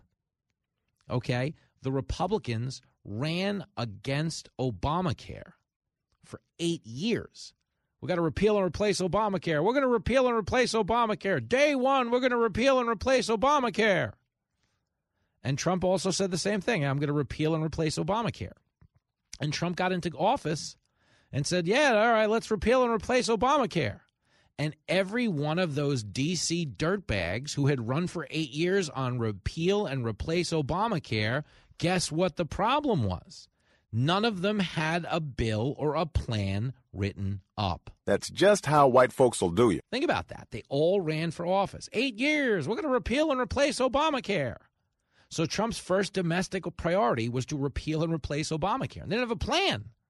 And then it failed because John McCain famously was the deciding vote and got a little revenge on Trump for putting him down on the campaign trail. Fine. That's his vote to cast. He can do what he wants with it. If the people of Arizona were happy with how the senator raised, you know, represented them in that moment, as is his right. But the point is, they could have written up a plan that was so good that people would have looked bad voting against it. Instead, they just piggybacked at the polls off of the fact that people didn't like Obamacare or the promises that he made. I don't see you doing any better in the booty department. Well, in some instances, I am doing better because I wasn't given PolitiFact's lie of the year for saying, if you like your doctor, you will be able to keep your doctor, period. That was the lie of the year. A lot of people weren't able to keep their doctor. So you understand it was beneficial politically to Republicans to run against Obamacare. But they'd rather run on an issue than solve the issue, which is why they never bothered to put a plan in place. Which brings me to the Democrats. All the things the Democrats want to run on don't come with a plan. Because if you fix the problem, if you eliminate the hardship, then the concern becomes that these people won't vote for you again. The greatest argument against welfare, it's the greatest argument against government handouts, is that it's holding people down so they continue to vote for the handout. But do you understand, if you teach people self-reliance, personal responsibility, and you get them to a place where they're contributing to their own well-being, then minority families start building generational wealth. They buy houses. They acquire tangible assets that can be passed down from generation to generation. They create credit. They create leverage. They hold assets. They make money. Okay, what the government is trying to get people to do is live off that teat that gives you just enough money every night to be broke. So you keep voting for it, and you learn that implied helplessness by being surrounded by it everywhere you turn in your government-subsidized life. Government is not the solution to our problem. Government is the problem. And understand what they're doing right now in this moment. Well, inflation's bad. Climate change is bad. The Republicans are bad. So we need more government dependency. Whenever they're giving something away, one, it's not free, because other people are paying the bill for it, but two, the people who are in fact getting it free wind up paying for it in the long run because you erode their self-reliance. You make them more dependent. You make the problem persist because people will vote for the grievance. You solve the grievance, you have nothing to run on. Why do you think they're yelling racist? At, listen, we're eight years removed from electing a black president twice. And they're telling you with a straight face that we're a systemically racist country. Democrats just call everyone racist so they go along with their stupid ideas. No question. Like, that must be the – honestly, like, Lincoln recorded that during the pandemic when he was, like, a little more politically astute. He was probably, like, ten years old. That's one of the funniest observations I've ever heard anyone say, let alone a ten-year-old kid at the time. That's what – that is the cudgel. Vote for me or you're a racist. You know, get behind this program or you're a student loan forgiveness. You don't support it, you're a racist. Climate change, come on, racist. Climate reparations, you're a racist. They tell you that about actual reparations. Even though you weren't alive, you didn't benefit from slavery, nobody alive today suffered from slavery, we're still going to pay reparations. That's at least what they're trying to tell you out in California. Because if they can make that the argument, we can argue over that instead of how the leadership has failed minorities, just the same as they failed everybody else. Okay, D C is a mess right now, and they're not pursuing your interests. A good example is Ukraine. Mike's out in Carson City, Nevada. He's paying attention. Yo, Mike! Hey, Jimmy. My man. I got a question to add to the plethora of things that are coming up in the debates soon. Oh, uh, your your signal's a little choppy. Just reset. Say that again. I, I got a question real quick. Do you think that Trump would, would have stopped Putin from going into Ukraine? I'd like to hear what you have to say, maybe the audience too. Well, all right, I'm gonna I'm gonna answer your question. You, uh, if you can't hear me, I heard you perfectly. I don't know that the audience did, but you can always ha- you can hang up and listen. Uh, if Donald Trump was the president, Vladimir Putin would not invade Ukraine. Okay, and every single person who says, "Oh, Trump was Putin's puppet," even Bill Maher asked the question. He said, "Hey, whoa. If Trump is Putin's puppet, why didn't he invade when Trump was in office?" I think he's got a point. Because people on the world stage, they do recognize strength. The term peace through strength, it's very fundamental. Peace through strength. You use your force, you use your military might as a deterrent, so you don't have to use it at all. Okay, you really think about it. if you're the fiercest fighting force in the world, ninety-nine times out of one hundred, people aren't going to want to pick a fight with you because they realize it doesn't end good for them. Okay, peace through strength. You project that strength on the world stage. They really did believe Trump was a big problem. Okay, you don't want to start a fight with this guy. This guy is serious. Joe Biden lets Chinese balloons fly over our nuclear facilities, make their way across the country before finally getting shot down over water. Realizes how weak he looks on the world stage. Now they're just shooting down everything. I was going to send Jenny balloons for Valentine's Day. They're gone. You are so dumb. You are really dumb. For real. Maybe so. But the dumbest guy of all is the one paying attention right now who still thinks Joe Biden has any idea what he's doing. What can I tell you, kid? You're right. When you're right, you're right. When you're right. You're listening to the most addictive show on the radio. This is crack, rock cocaine. It isn't glamorous or cool or kid stuff. This is Fox Across America with Jimmy Fallon.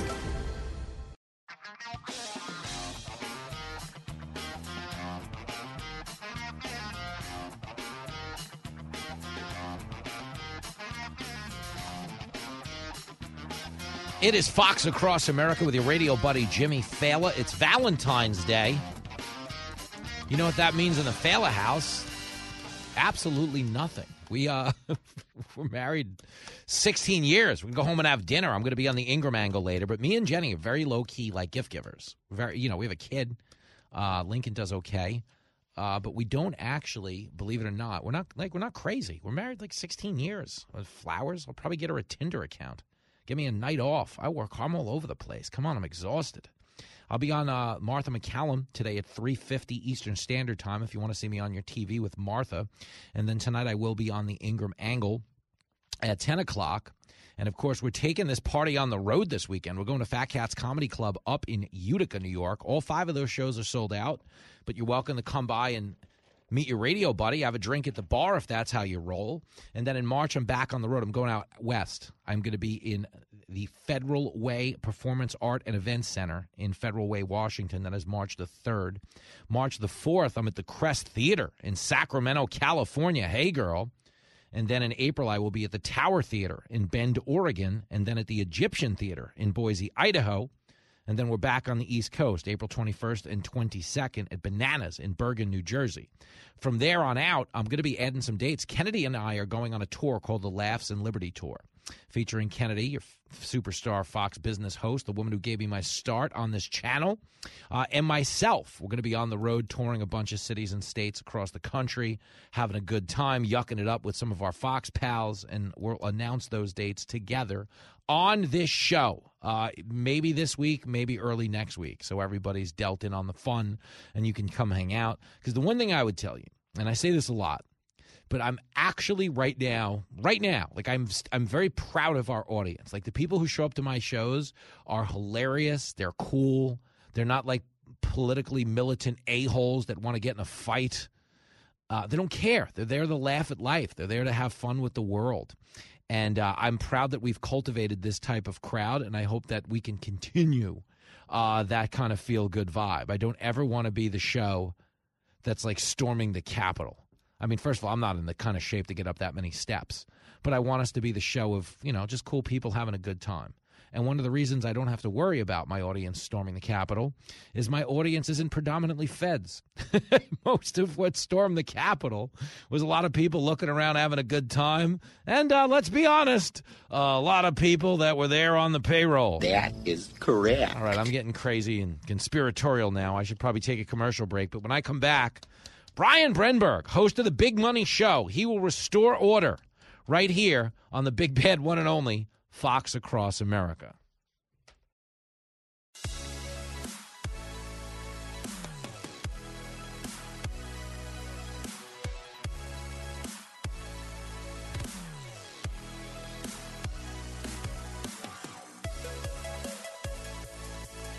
Holy hell. Forgive this next guest if he's a little giddy.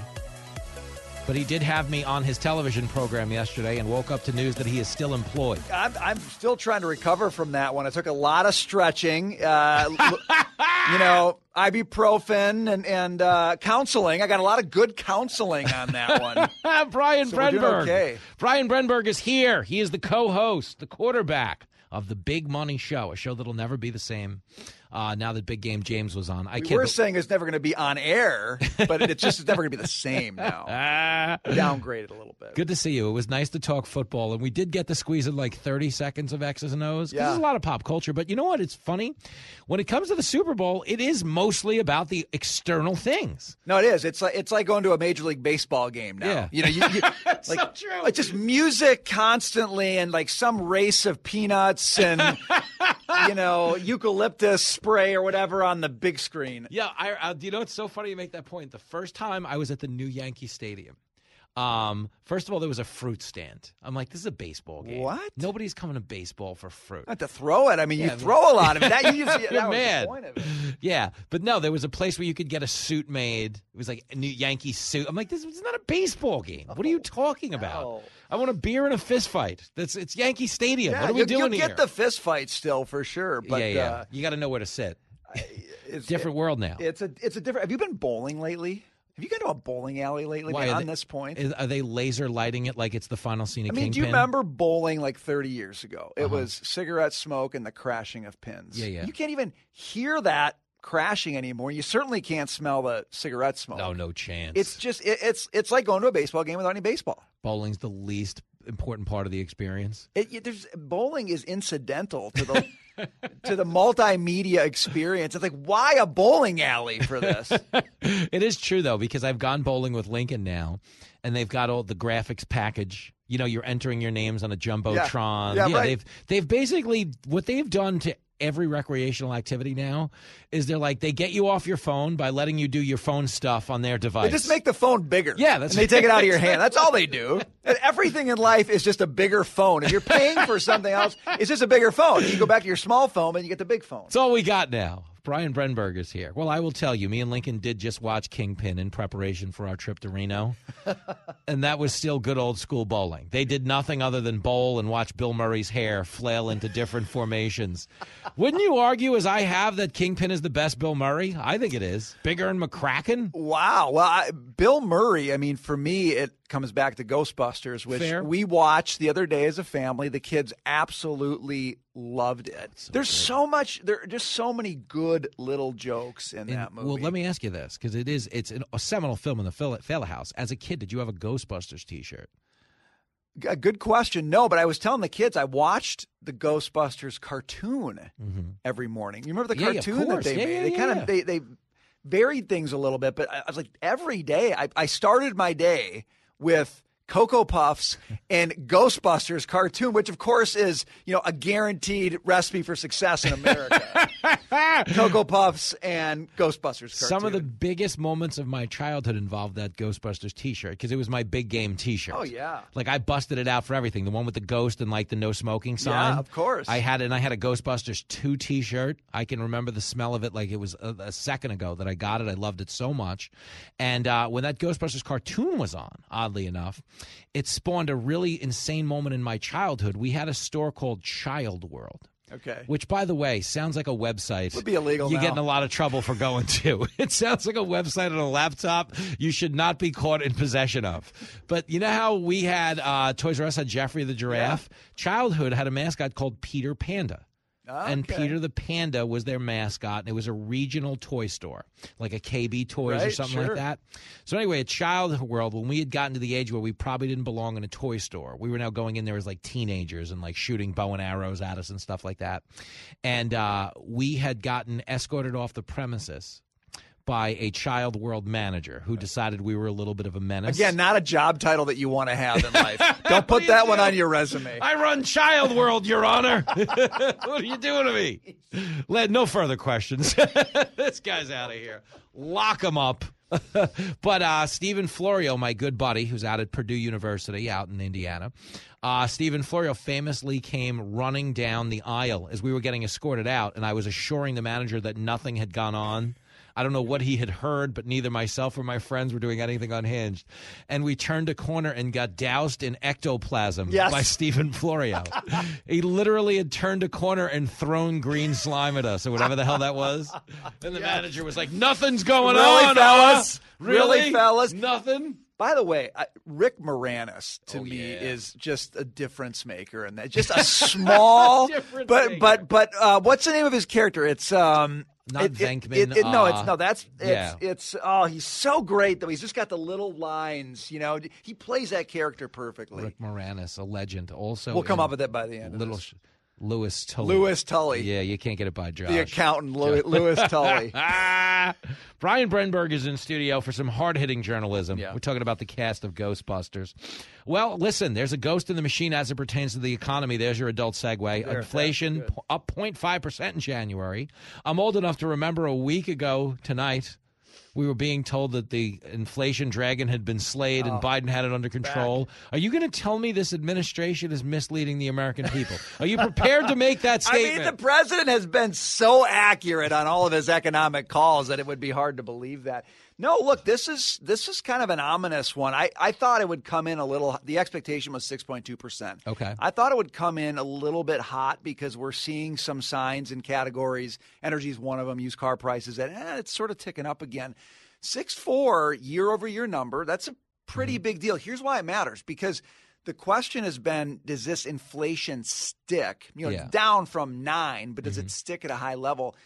And this is the kind of report where you look at it and you say, yeah, it looks pretty sticky. It's kind of around. It's ten dollar egg time. It's, you know, like if you've been, again, if you've been at the grocery store, you know it hasn't come down much, uh-huh. right, that rate. But but this is one of those reports that ought to give the president a little bit of pause, maybe on the victory laps, which I, I think he took a victory lap today. Did or he he's ever. taken one. Yeah. I, you know, you might want to pause the victory laps, but he won't, of course, because uh, it's such a weird confidence scheme. Because the the reason I say this is because they're constantly claiming victory in areas where people tangibly know the real score. Yeah.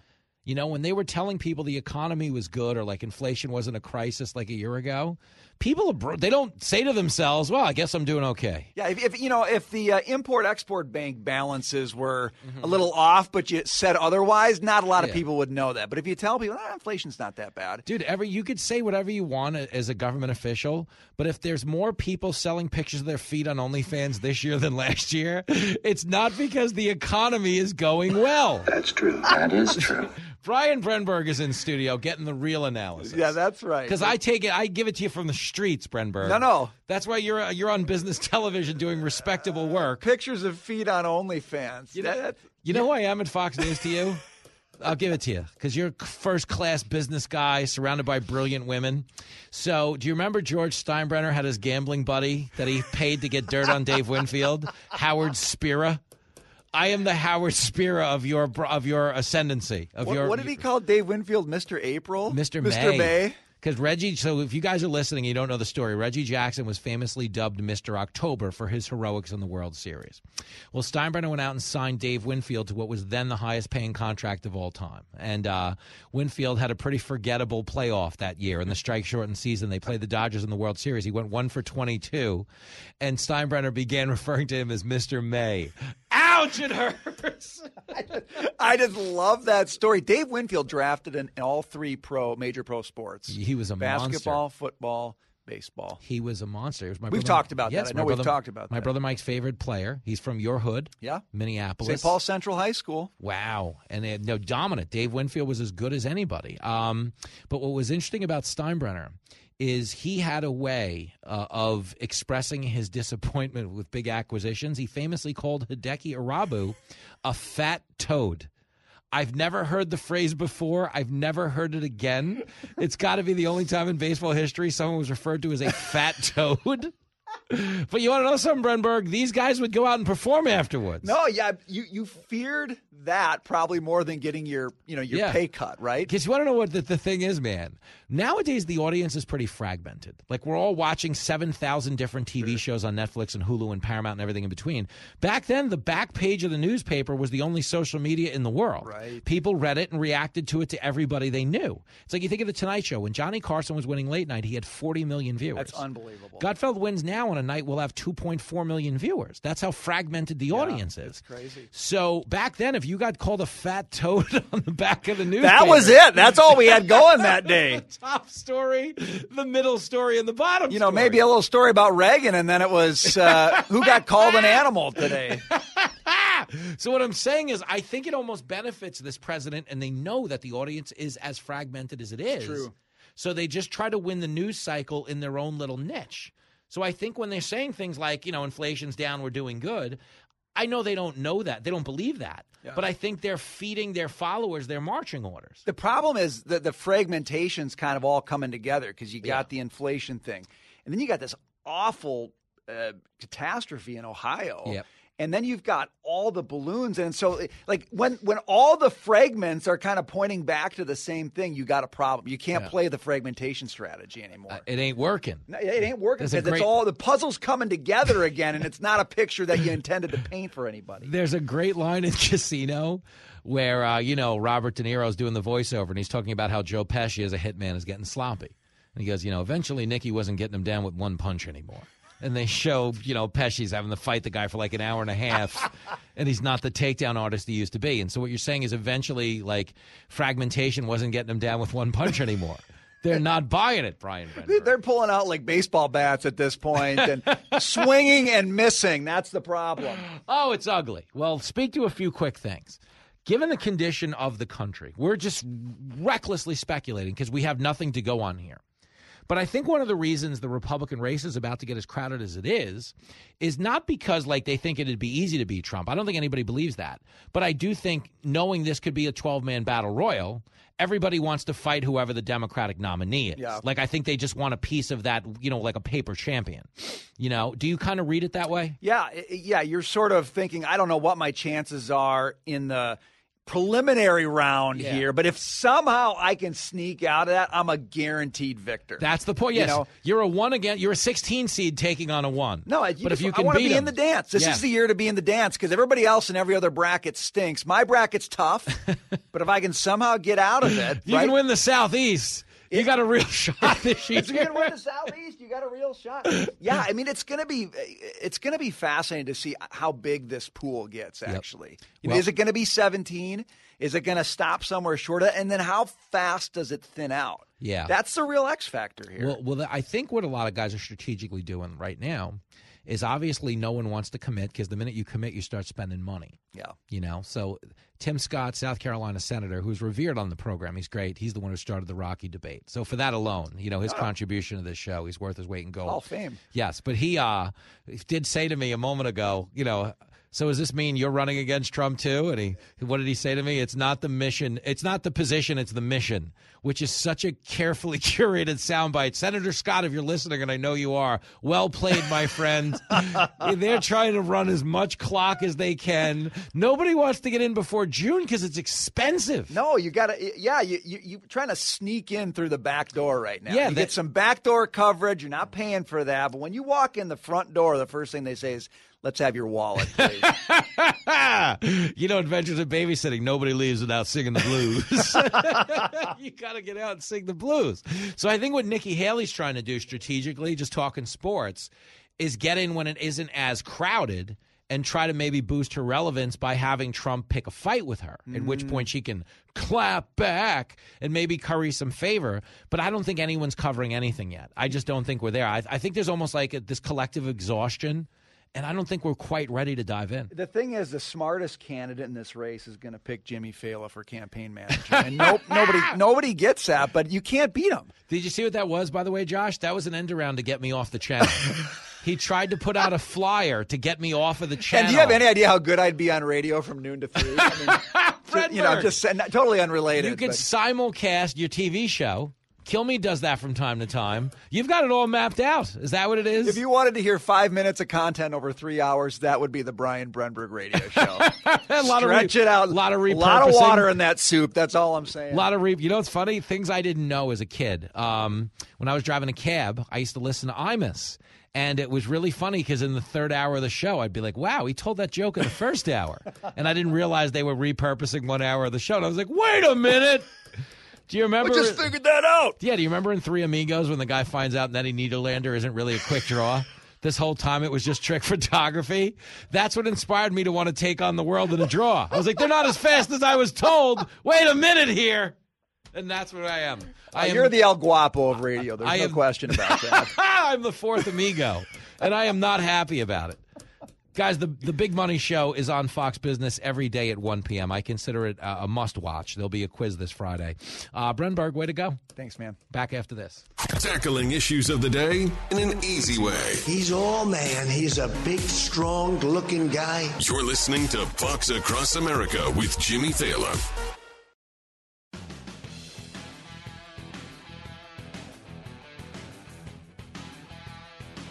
It is Fox Across America with Jimmy Fallon. Banner day on the show. Tim Scott was on. A lot of people believe he could be the next president of the United States of America. Wrong. Well, he was great nonetheless. Roseanne Barr was also on. If you missed it, you can listen to the full interview at fox across america dot com. The video will also be streaming on fox news dot com shortly as we have sent it their way. Of course, if you need some additional Failavision, you can see me on with Martha McCallum exactly one hour from right now. I will be on at three fifty Eastern Standard Time on the Fox News Channel with Martha. And then tonight, I am on the Ingraham Angle. Seven hours from that, uh, Laura and I will be closing your Valentine's Day in style. So check me out on the Ingraham Angle. Check me out with Martha. And if you missed me on Fox and Friends this morning, I posted clips on the fox across america dot com. Uh, there's also my appearance on Fox and Friends from this morning with the great Katie Pavlich. Got a lot of chances to see your radio buddy on the telly, and you'll certainly feel better about your own fashion choices if you do. Uh, but it is Valentine's Day. And what I will tell you as your radio Valentine is, in my family, it's really weird. Jenny and I aren't big, like, gift-giving lunatics. Like, we'll cook food and hang out with the Link Man. Uh, but I'm doing a segment on Martha after this about how inflation is crushing people this Valentine's Day. You know, it's only crushing you if you choose to partake in the ridiculous ritual of buying the overpriced flowers or the overpriced candy or anything in between. You can go do something creative instead, and they'll probably like it. You know, fun is anywhere you find it. I can tell you this as a cab driver who spent most of his whole uh, adult life broke. Uh, there's a lot of good times to be had that don't cost you a red cent. Mikey, pass the champagne? I'm kidding. But the point is, no, there's a lot of fun out there to be had. Uh, and do not let all this inflation talk beat you down, because uh, it is a mess. Uh, I don't believe it's going away anytime sooner. Uh, but your ability to go have fun in spite of the ineptitude leading this country uh, remains unchallenged. We're all in the fun business. If you die tomorrow, you're just going to wish you had a better time today. So go out and have that fun whatever way you have to. That is the lesson. The show is over. Be a Republican. Be a Democrat. Just don't be a...